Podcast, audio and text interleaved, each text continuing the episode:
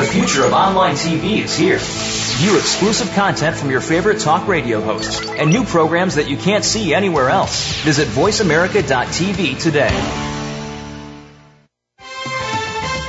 The following program is being brought to you on the Voice America Variety Channel. For more information about our network and to check our additional show hosts and topics of interest, please visit voiceamericavariety.com. The Voice America Talk Radio Network is the worldwide leader in live Internet talk radio. Visit voiceamerica.com. The views and ideas expressed on the following program are strictly those of the host or guests and do not necessarily reflect the views and ideas held by the Voice America Talk Radio Network, its staff, and management.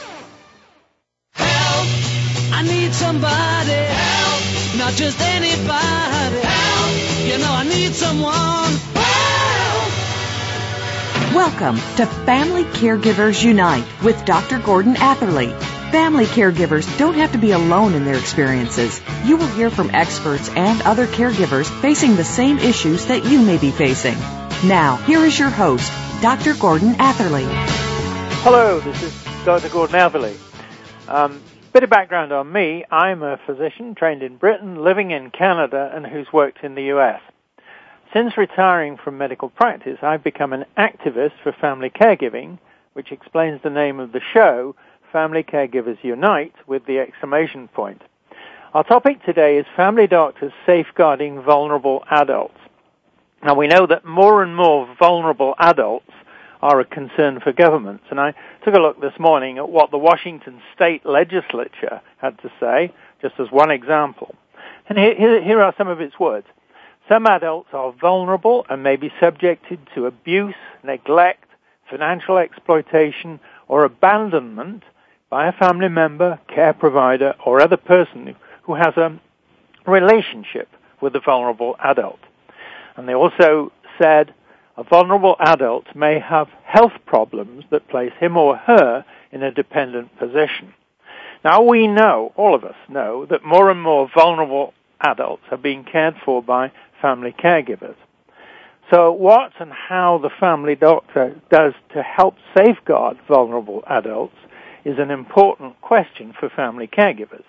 And to help answer this question, my guest today is Dr. Tony Calland. Dr. Calland is the chairman of the British Medical Association Medical Ethics Committee. His previous activities in the British Medical Association include chairman of Welsh Council, chairman of the Welsh General Practitioners Committee, and UK negotiator for the General Practitioners Committee. He's also received a British Medical Association medal for outstanding and sustained service. And before retiring, he was a family doctor in partnership in the Wye Valley. This is an area of outstanding natural beauty that straddles the border between England and Wales. And Tony's special interests include organ donation and information governance. So, Tony, I'd like to start by asking you this question. Please, would you tell us more about your background as a physician and your interest in medical ethics?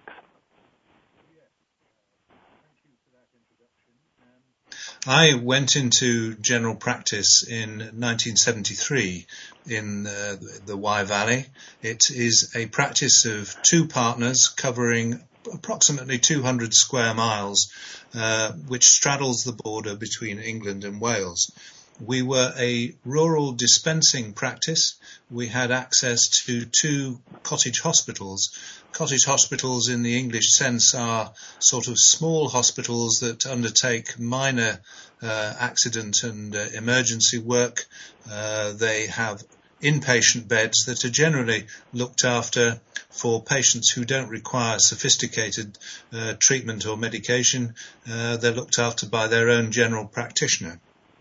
Right. So I spent 34 years in that practice and had a thoroughly wonderful time looking after all aspects of patient care. Now, I'm going to ask you about your chairmanship of the Medical Ethics Committee of the British Medical Association. I want you particularly to tell us about the committee's recent publication on safeguarding vulnerable adults. And please, could you say why you published it? Yes, certainly. Well, the committee itself consists of two parts of members. There are doctors who are elected onto the committee, and they are in a majority, but there are also a number of experts, ethical experts, professors of ethics, professors of law, professors of philosophy, and professors of religion, who are invited to join the committee, and we consider a variety of aspects of medical practice, some sort of very sort of technical and detailed, particularly when we get into some of the stuff around embryo research and that kind of thing, the sort of cutting edge stuff. But also we have a big program going about organ donation, the change to our organ donation program going on in Wales at the moment, moving from what is simply called an opt-in system, so people will choose to join an organ donation register. We're moving from that to an opt-out system where it will be assumed they join the register unless they wish to get out. Going to the publication that we made, we had recognised that there was a growing concern in this country about vulnerable adults. There's a lot of fuss about vulnerable children, which is absolutely correct, but adults sometimes get they fall between two stools, and this can apply not only to the elderly, where it is more obvious, but also to people with learning disabilities, but also people with long-term, particularly degenerative illnesses as they become more and more frail. So this guidance is aimed at general practitioners, but also aimed at hospital doctors who are dealing with the groups who we'll talk about throughout the programme. You've already told us quite a lot about who the vulnerable adults are. I'd like you to say anything more that you think would be helpful to us about these vulnerable adults, and also particularly what makes them vulnerable. Why are they vulnerable? Well, I think any long-term or even short-term physical illness or mental illness anything that reduces a person's ability to react to situations around them. It can be, for instance, as one gets older and more frail with the elderly, you're more likely to suffer from falls, tripping over things, or literally just getting dizzy and falling over. If you have mental health illnesses, be it a psychotic illness like schizophrenia, or whether you suffer from various types of depression or even epilepsy, those are all type of medical conditions that can make you from time to time vulnerable. Also, we have to look at mental capacity, and that is the ability of people to understand what is going on around them, because if you have impairment of mental capacity, which may be due to alcohol, may be due to drugs, may be due to illness, again, you are in a vulnerable situation when it comes to the world outside you. Right. Now, the Washington State Legislature listed some of the things that vulnerable adults are vulnerable to. Please, could you expand on that list? And if you can, give us some examples of the things that vulnerable adults are actually vulnerable to. Yes, I mean, certainly, I think one of the things that in general vulnerable adults are susceptible to is over-enthusiastic paternalism. That is well-meaning relatives, carers or whatever, who make value judgments about individual patients and make judgments about their lives for them, when in fact, where it is at all possible, the most important thing is to look at the opinions of the person themselves. The kind of vulnerabilities that may occur with people, some which you mentioned at the top of the programme, physical abuse sometimes, sadly, or physical vulnerability, as I've mentioned with falling over.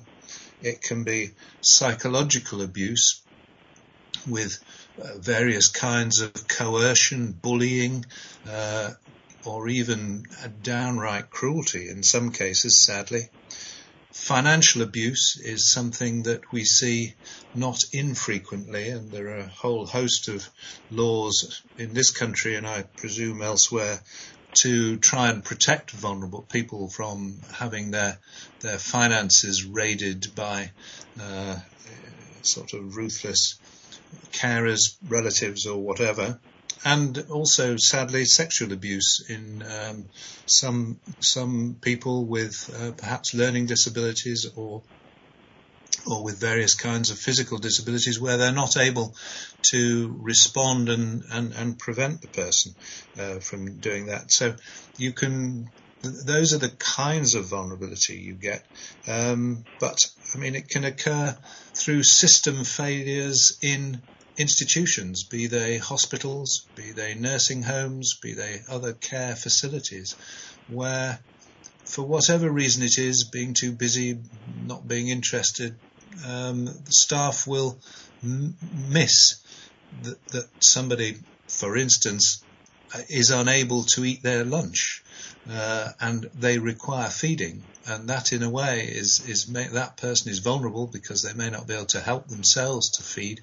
And there have been a number of instances in the press in this country recently where elderly people have been slowly losing sort of weight and things because they're not actually physically able to eat, and nobody's cottoned on to the fact that they need to be fed. So those are the kinds of categories where you find people are vulnerable, and it's a matter of recognition that's really one of the most important things. What you've been saying covers a very broad territory, doesn't it, of vulnerabilities and things that can go wrong. And some of them obviously lie what I'd call in the health range, the health domain, but some of them lie outside it. I just ask you a quick question because we will be going into the break in a second. How good does the linking up of services have to be to ensure that everybody is working on the same problem, that is same policy of protecting vulnerable adults? Large question, but what do you think about? Well, I think, that question is key, really, and it involves a whole range of other things that I think we may talk about later on, which is about information sharing and how much confidential information needs to be passed on to other agencies about people's mental state, their physical state, even their financial state. So I think it is a key area, but it involves a complex set of sort of situations where, in a way, you just have to look at each one on its own merits. And hopefully, with good common sense, people will share relevant amounts of information to make sure that the people have an optimum amount of care from a range of different carers. I'm just going to make a quick comment from my own life experience. I live in what's called a condominium, that is, where there are a lot of retirees like me, and we all got a notice the other day to say that one of our fellow residents had just been robbed by or defrauded of several $1,000s. And my view is she isn't in the strongest of health, and that is a very obvious vulnerability which is being preyed on. And so that's one of the reasons that we will later on talk about the very point you just raised, which is who knows what about who and what happens to that information, and who can receive that information, because there's what I would call a security risk behind all of that. Now, we are going to talk about that, and we are going to explore what I would call the mixture of medical and social issues which all of this raises. And I am asking you to come up with answers, but I do recognize that the answers are not entirely straightforward and perhaps lie ahead of your committee. ahead of the British government, ahead of the various governments in North America, and ahead of family caregivers. Right. Okay. Well, I'll get to work on that. Right. So here comes the music, and we will be coming back. So it is time to take a short break. This is Dr. Gordon Atherley. My guest is Dr. Tony Calland. You're listening to Family Caregivers Unite on the Voice America Variety Channel. Please stay with us. We will be back. Talk, talk, talk. That's all we do is talk. Yeah! If you'd like to talk, call us toll-free right now at 1-866-472-5787. 1-866-472-5787. That's it. That's it. VoiceAmerica.com. To perform at your maximum potential, you need to have all aspects of your life working properly. On Mind, Brain, and Body, Dr. Michael John Kell will bring you honest, open discussions concerning your physical, mental, and financial health. If you're ready to find purpose and meaning in your life, tune in to Mind, Brain, and Body every Friday at 8 a.m. Pacific. Mind, Brain, and Body on Voice America Health and Wellness. Radio dedicated to your health, wealth, wisdom, and purpose. If you have a loved one that is undergoing treatment for substance abuse or mental illness, you owe it to them and yourself to tune in to 1 Hour at a Time with host Mary Woods. This compassionate and educational talk show will help you help those that you love by better understanding their condition and their personal recovery process. Tune in every Monday at 12 noon Pacific Time to 1 Hour at a Time on the Voice America Health and Wellness Channel. Recovery begins this hour. The Internet's #1 talk station. #1 talk station. VoiceAmerica.com.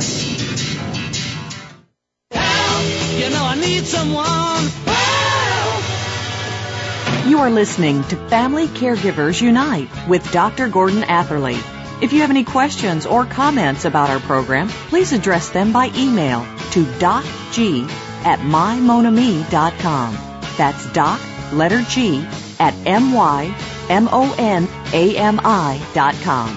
Now, back to Family Caregivers Unite.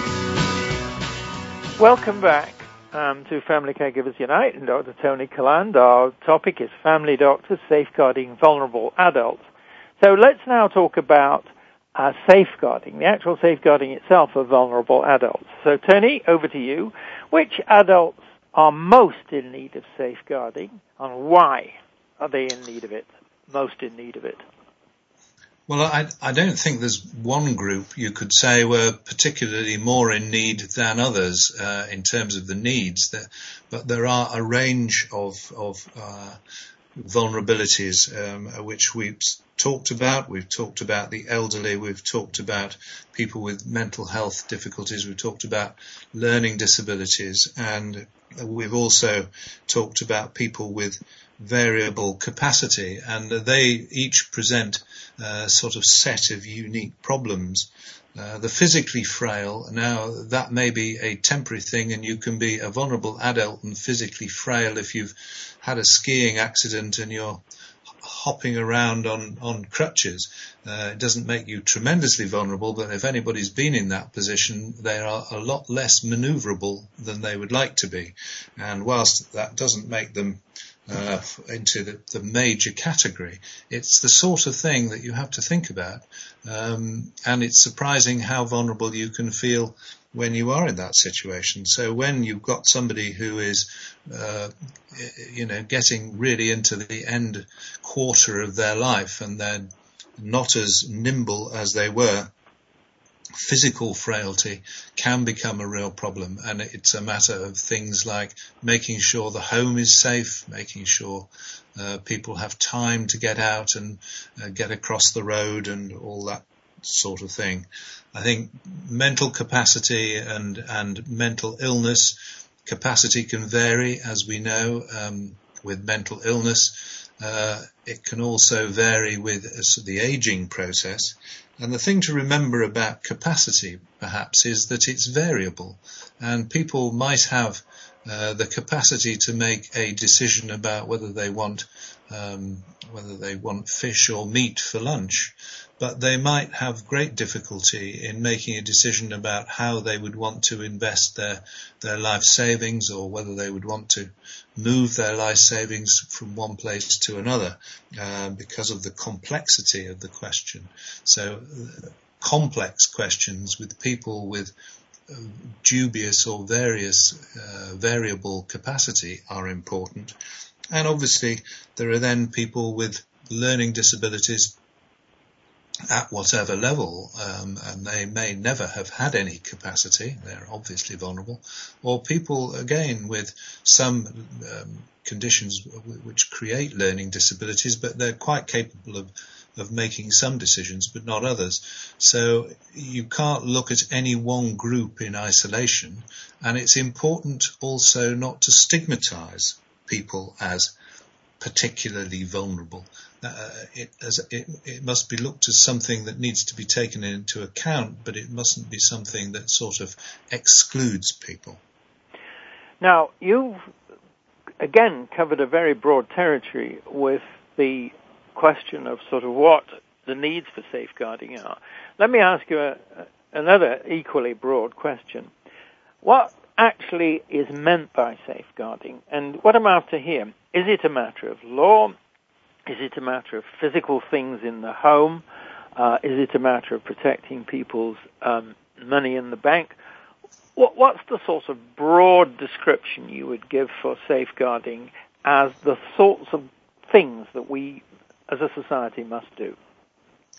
Well, I think to answer the question in the broadest terms, it's simply preventing harm from coming to someone. So safeguarding is about trying to anticipate situations that may arise because of physical, mental frailty or vulnerability, and then taking steps to actually try and prevent those fears, those worries, those anxieties from actually happening. And I mean, if we're looking at, for instance, the elderly, we need to make sure that they're capable of being fed, capable of having appropriate hydration, and capable of making sure they're warm or cool, depending on the weather. Right. And so, you know, it's about preventing physical harm from falling, which, as I alluded to earlier, is like not having wires, sort of, you know, electrical flexes running across the centre of the room, and making sure that they can get easily in and out of their furniture, their chairs. It's making sure that people are not subjected to any kind of violence, which sadly does occur. I've, you know, seen people's children, when they're looking after elderly people, actually being quite violent with them,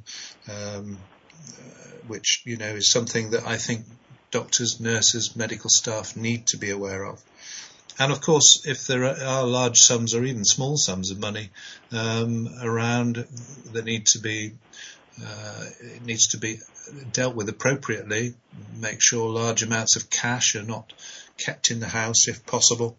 And if there is financial vulnerability, maybe involving what we have here, which is known as the Court of Protection, which can take over the day-to-day administration of a person's finances in order to protect them from relatives or carers who might have an eye to misusing those funds. Now, I want to turn the spotlight now on family doctors and families. That is, family doctors who provide services to families, who work with families, who get to know families, and become, in that sense, one of the key people in the life of the family, especially when they're dealing with people with some kind of health-related frailty. So, what would you say are the basic principles that underpin the safeguarding in the context of family doctor and families. What, in other words, should they be talking about? What are the kind of things they can do together? What are the kind of things they should be on the lookout for? Well, I think the key issue is about identification of possible problems and vulnerable individuals. And I suppose for the general sort of general practitioner in this country, that means if particularly certain people become ill with physical illnesses or mental illnesses, that there's a high index of suspicion and wariness around in the mind of the doctor or the health professional. We need a good reporting system from perhaps we have community nurses here who visit people in their own homes for various nursing duties, dressing wounds, etc., dressing leg ulcers, that kind of thing.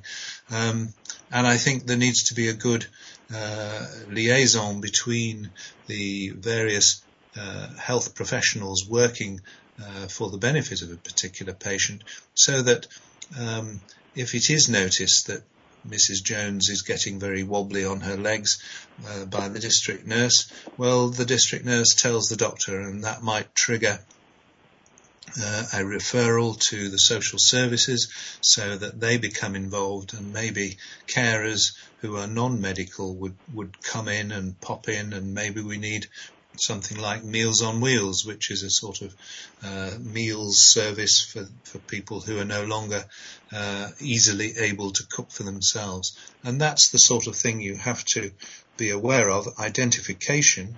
And you have to be aware that when the situation actually changes, and somebody has an acute episode of illness, that maybe, firstly, their recovery may be prolonged compared with a younger person, or a fitter person. And also they may sort of take a step down generally. And I think, we see this quite frequently where somebody's had an episode of perhaps pneumonia, gone into hospital, but when they come back, they don't quite get back to where they were before they become unwell. Right. Now, this one is another huge question, but we've only got a relatively short space of time to answer it. Now, is it right then for me to say to you that family doctors, nurses who visit the home would also be looking out for abuse and neglect?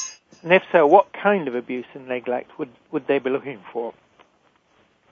Well, I think you have to look at sort of what you might call positive acts, like maybe harsh treatment, harsh physical treatment. Maybe it's as simple as the person who is doing the caring is not physically able to move around the patient and they need help, but it may sort of demonstrate this difficulty by bruising or some other physical evidence that there'd been perhaps what was rough handling. Now, it may have been directly rough handling. On the other hand, it may have been maybe inexpert handling, or just handling where there weren't enough people around to do the job.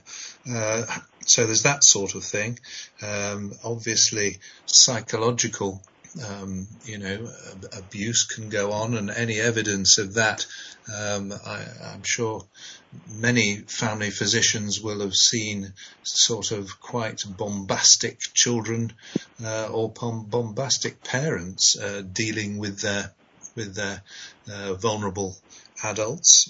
You've got to have a high index of suspicion around where there may be evidence of sexual interference. And right. Again, that... Tony, I'm going to stop you there because it is the time for us to take the break, and we will come back to these issues. So we'll take the break now. This is Dr. Gordon Atherley, and my guest is Dr. Tony Calland. You're listening to Family Caregivers Unite on the Voice America Variety Channel. We're coming back. Please stay tuned.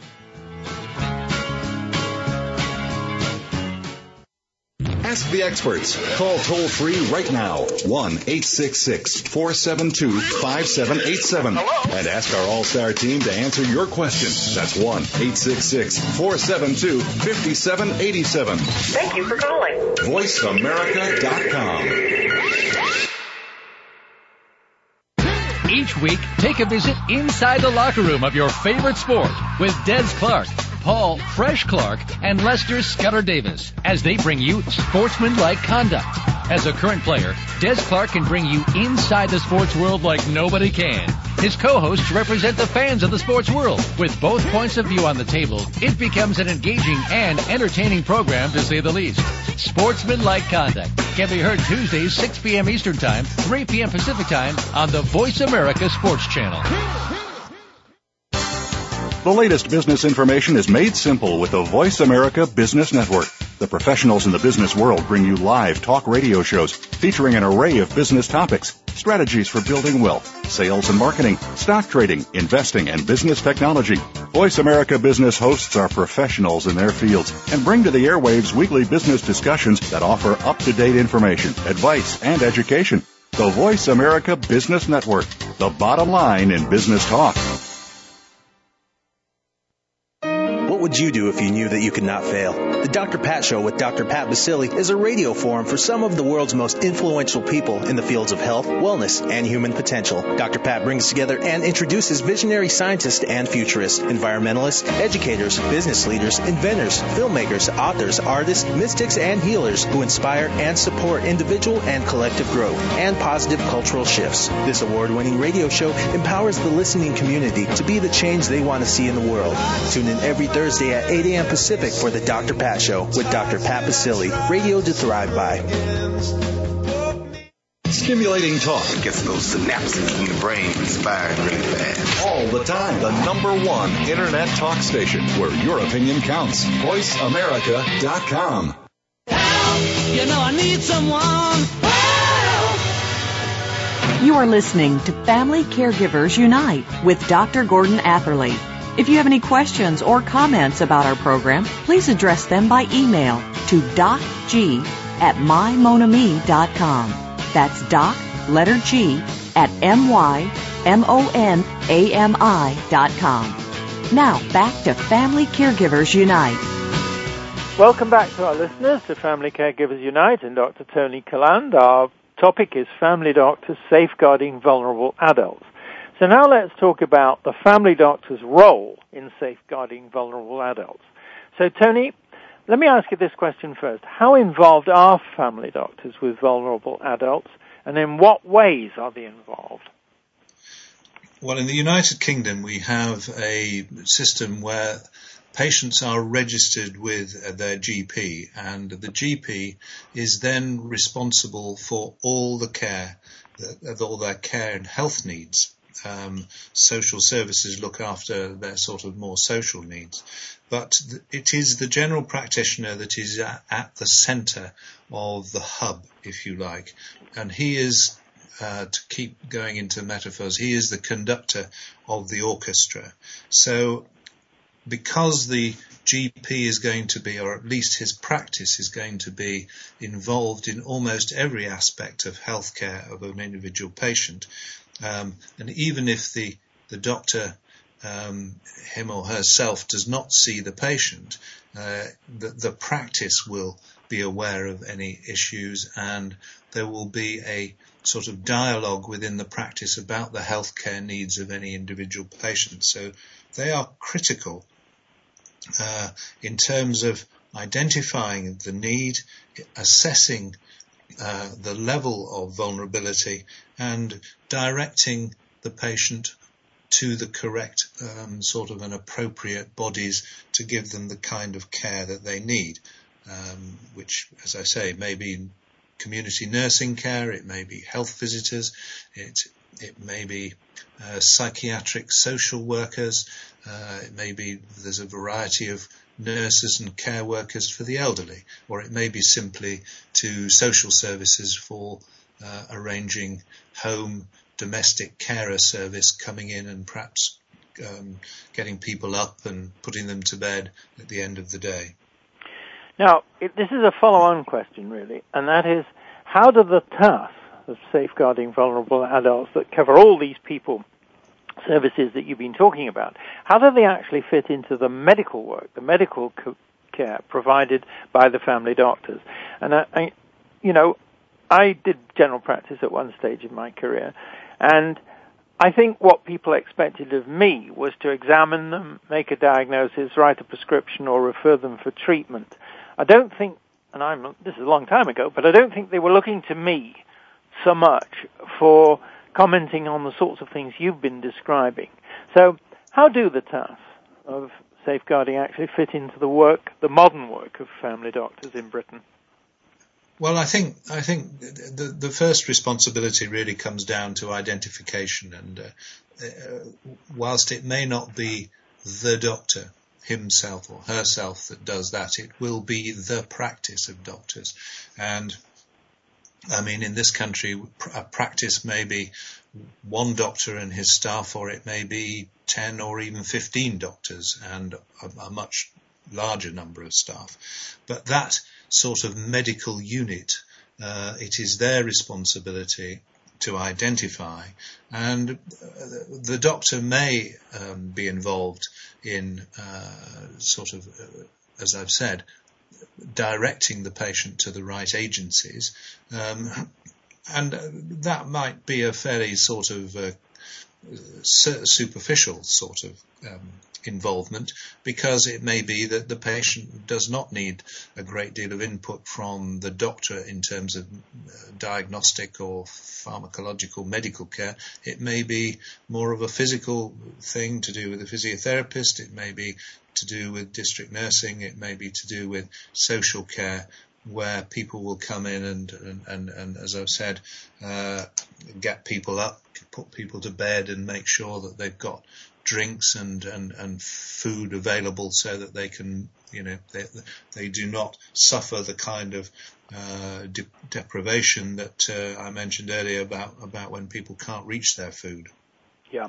So those are the kinds of things. I accept the doctor doesn't necessarily need to be involved in sort of a great deal of the care, but he is at the top of the pyramid, if you like.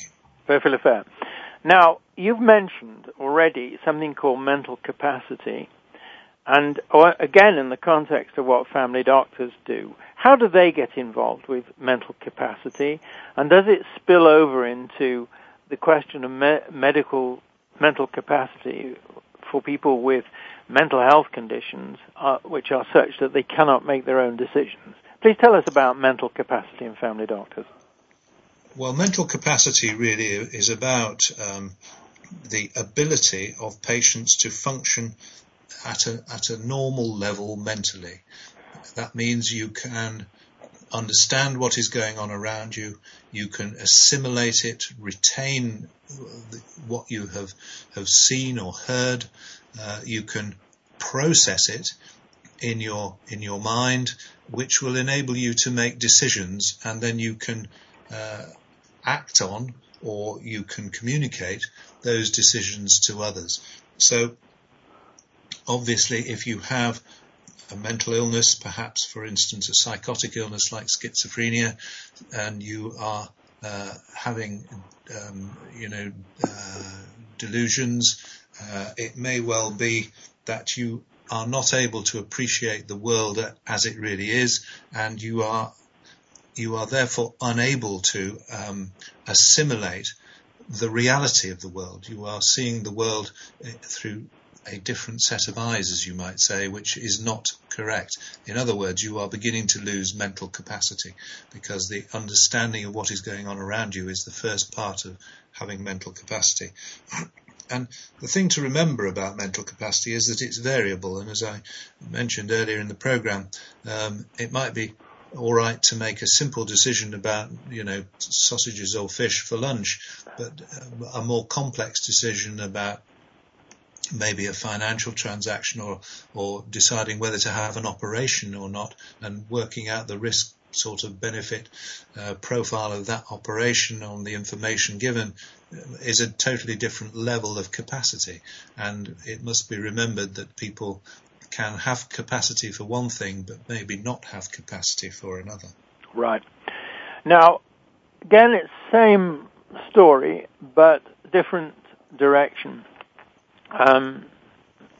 I say it's uncomfortably known that vulnerable adults get into trouble with the law, and many, certainly of the younger generation of vulnerable adults, do wind up in prison. Now, what are the medical conditions that affect these vulnerable adults, and how can family doctors help in that kind of situation? That is, where there's a young adult got into trouble with the law, the family is deeply concerned. Where does the family, what kind of help does the family doctor offer under those circumstances? Well, it depends about, again, we go back to sort of capacity, and if we deal with what I would call mental illness first, and again the psychotic disorders, then it may well be that people, if they have an acute exacerbation of their psychotic disorder, are so disorientated that they do not have proper capacity, and they need they will need very urgent medical care. And I mean, in its most extreme form, that means sort of emergency admission into a safe, secure unit, maybe in fact with restrictions on one's freedom. Under what we have here is the Mental Health Act, which gives permission for people to be detained against their will if necessary for their own good. So there's all the mental sort of illnesses like that, but of course also there are the sort of the drug-induced or alcohol-induced states where people may well lose capacity, and they can become extremely erosive to people's personality. They can certainly drive their carers to complete distraction in terms of how to help them, because the insight into the difficulty is generally not great. There is often a substantial resistance to any kind of therapeutic treatment, and also there is often, in those instances, a degree of peer pressure to continue doing the abuse that may be causing the problem. And sadly, I think a lot of people, certainly in prisons over here, have many of these sort of problems to do with drugs, to do with alcohol, to do with poor education, and maybe even to do with literacy, so that, you know, from the start, in a way, people are vulnerable. You're a vulnerable adult if you are unable to read and write to an appropriate standard, and that perhaps should be recognised. I'm just going to make a quick editorial comment back to you and say that here in the part of Canada I live, a class action suit has just been launched against the provincial, that is the state government, for the handling of young adults in, you know, the kind of facilities where to use an old term of the past, the insane were put. I'm using that word pejoratively. It's a horrible word, but that was the concept. And now there's such a change in attitude that government is being criticized through this suit for what happened in the past. And of course that raises the question of what's going to happen in the future to get around this problem. Now, we will be talking in a moment or two about what should happen in the future, but I would just like again to emphasize back to you the things that you've been saying point to a great deal of care being required in understanding what is leading to the situation that these vulnerable adults are getting themselves into, which raises, again, the question of information, and also, as you've said, the question of identification, the question of understanding. So, once again, it's time for us to take the short break. As I like to say, we do have to pay the rent. This is Dr. Gordon Atherley, and my guest is Dr. Tony Calland. You're listening to Family Caregivers Unite on the Voice America Variety Channel. We're coming back. Ask the experts. Call toll-free right now, 1-866-472-5787. Hello? And ask our All-Star team to answer your question. That's 1-866-472-5787. Thank you for calling. VoiceAmerica.com. Do you want to know what's really going on these days? Well, Capital Thinking takes you inside the worlds of policy, politics, law, and business. What happens in Washington, on Wall Street, and in our nation's legal system impacts your business every day. We're taking you on a behind-the-scenes tour of all of it. Each week, we bring you unfiltered conversation with a variety of influential policymakers, lawyers, and business leaders. I'm Kevin O'Neill, and I'm your host as Capital Thinking tours the halls of power. Join me for Capital Thinking on the Voice America Business Network each Thursday at noon Eastern and 9 a.m. Pacific Time. Are you ready to go green? You've asked, and we've heard you. Voice America presents the Green Talk Network. Environmental topics are at the forefront of our society, and the Green Talk Network is here to keep you up to date on the latest trends and new innovations for the eco-conscious lifestyle. We'll help promote a variety of ideas on the environment, from global warming issues to how you can become more eco-friendly in your daily activities. Be a part of the solution, not the problem. Visit the Green Talk Network page on voiceamerica.com and tune in to help spread the green. Streaming live, the leader in Internet talk radio, voiceamerica.com. Help! You know I need someone. You are listening to Family Caregivers Unite with Dr. Gordon Atherley. If you have any questions or comments about our program, please address them by email to docg@mymonami.com. That's doc, letter G, at mymonami.com. Now back to Family Caregivers Unite. Welcome back to our listeners to Family Caregivers Unite and Dr. Tony Calland. Our topic is Family Doctors Safeguarding Vulnerable Adults. So let's talk about some of the social aspects of the problems affecting vulnerable adults and their family caregivers. So Tony, my first question for you on this particular stream of reasoning is, how well does the justice system understand and deal with vulnerable adults who get into trouble with the law? Well, I think that's a really good question, and I think the fact that the incidence of illiteracy and mental illness in prison is extremely high, the answer to your question is they don't deal with it very well. I think there is, in many ways, a lack of understanding of the complexity that the conditions that these people suffer from. And if you are a young man and full of testosterone and you feel inadequate because you can't read properly, it is not particularly surprising that you may become violent because of frustration. But of course, there is a balance to be struck by the authorities between recognizing there is a public interest in terms of safety. And right. So one has to balance vulnerable people may be vulnerable, but they may also be dangerous.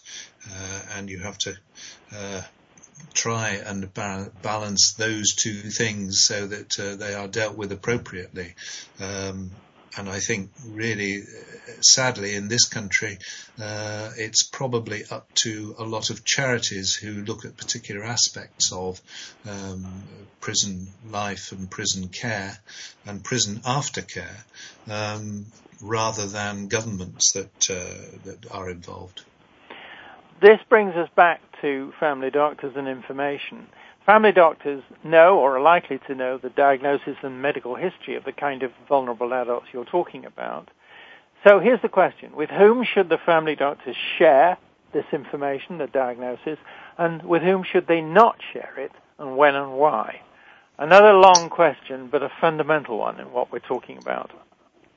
Well, it is, and it raises a number of real difficulties. In terms of sharing information, the best way to sort of be certain that you're doing the right thing is to get consent of the patient to share information with other groups and wherever it is appropriate and possible. health professionals should get the consent of the patient to share the relevant information about them. Having said that, the amount of information that should be shared should be enough to do the job, but not more than is necessary. It has to be appropriate. It has to be relevant.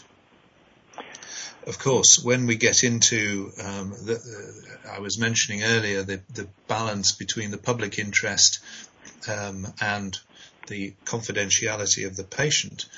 If it is known that a patient is potentially violent or may damage themselves or damage other people, then the rules of confidentiality shift so that if there is a significant and reasonable public interest argument that information should be shared without consent, that can be done, but if it is done, it should be done in a way that is documented, so that if challenged, the person doing the sharing can actually support their decision.